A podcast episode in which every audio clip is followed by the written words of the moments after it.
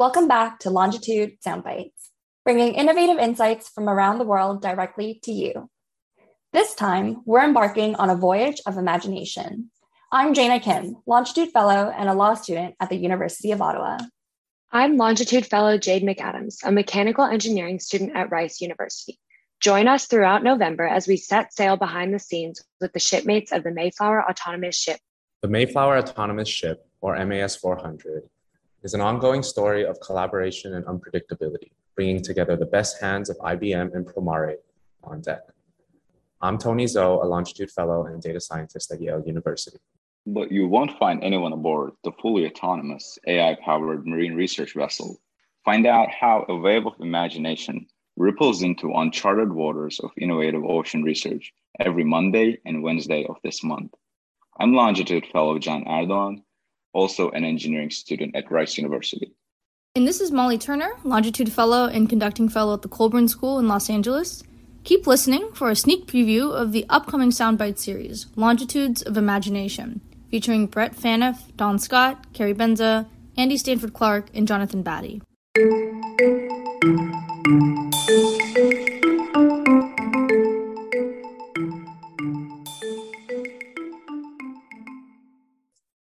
Know the United Nations has declared a decade of ocean science for sustainable development from 2021 to 2030?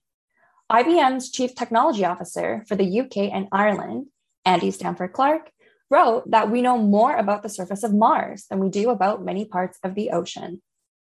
The purpose of the ship is to explore the oceans and have experiments on board that will improve our understanding of the impact of climate change on the ocean and also the, effect of pollution of the ocean from, from humans. From that, we plan to spend long times at sea gathering large amounts of data and use that to change our understanding of this not very well understood massive resource. Half of our oxygen comes from the ocean. So, as my colleague says, if you take two breaths, one of those breaths was generated by the ocean. We really do rely on the health of the ocean to continue to occupy this planet. Dr. Stanford Clark talks about harvesting literally an ocean of data. Impossible for a single person, but not a team. The interesting thing was that the project was initiated by volunteers. So everybody who was working on the project had a tremendous passion for ocean science and innovation. Oceans regulate the world's climate systems, and we rely on them for food, transportation, and natural resources. But oceans are formidable places with waves that can reach heights over 60 feet during storms and make research explorations at sea dangerous. Fortunately, autonomous technologies hold promise for innovative new ways to increase safety in ocean traffic, but also for collecting critical ocean data. Brett Phaneuf saw this potential. So we, we decided to build the Mayflower autonomous ship in 2016, and we really focused the first four or five years of our work on building infrastructure to collect data. Because we knew how to we know how to build boats. And so then the question is, what's the hard part? And the hard part, aside from the fact that boats break and the ocean is probably the most challenging environment on the planet, and it's the preponderance of the planet nonetheless, and also arguably the most important part of the planet in terms of maintaining a living ecosystem and climate in general. It's a really challenging place to be.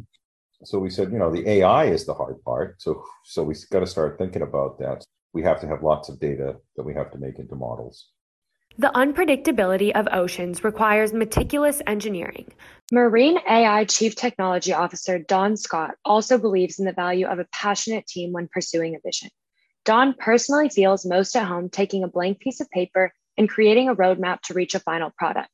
But he emphasizes that projects need cross disciplinary team members focused on a single goal to actually become a reality. He claims that Brett's conception of the Mayflower is a prime example of that he had this idea, you know, this concept. It was in his head, and, but he's able to express it quite clearly, but also motivate others to to sort of to do that. It's great to have an idea, but you actually need to build a team to actually make it happen. You need mechanical engineers, you need electrical engineers, you need software people and stuff like that. The Mayflower 400, a commemoration to the 400th anniversary of the 1620 Mayflower ship, has developed into a compelling story and partnership between Promare and IBM on how to advance ocean research and autonomous AI. In speaking with Brett, co-director of the Mayflower 400, this project has made him increasingly encouraged for humanity and how he hopes this project could be an example of how artificial intelligence can be harnessed for good. Funnily enough, Brett was most surprised by how interested people have been in the project. The most unexpected thing that this sort of autonomous vessel that just, you know, this sort of space shaped looking boat is very humanizing. And, you know, I got up in the middle of the night once when it was going out to sea, you know, we were like 400 miles offshore in the first attempt to cross. And I logged into the portal and there's like 30,000 people logged in looking at the camera feed from the vessel. That's been really unexpected. I'm, I'm really appreciative of the level of interest, but I'm still baffled by it. 30,000 people. That's 10,000 more people than can fit into Madison Square Garden. Can you believe the sharing of such a successful project was met with initial resistance for its potential for unpredictability at the beginning? IBM America's US markets and regional communications leader, Carrie Benja, gives us a bit of insight.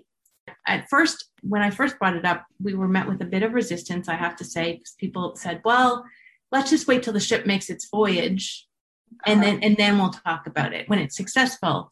But luckily, my colleague Jonathan was very like-minded and saw the potential and, and started to build a story from what this could be, the steps along the way and, and whatnot. PR and technical teams sometimes come together in just the right way to share scientific endeavors with the world. I don't think any project can embody that better than the MAS 400.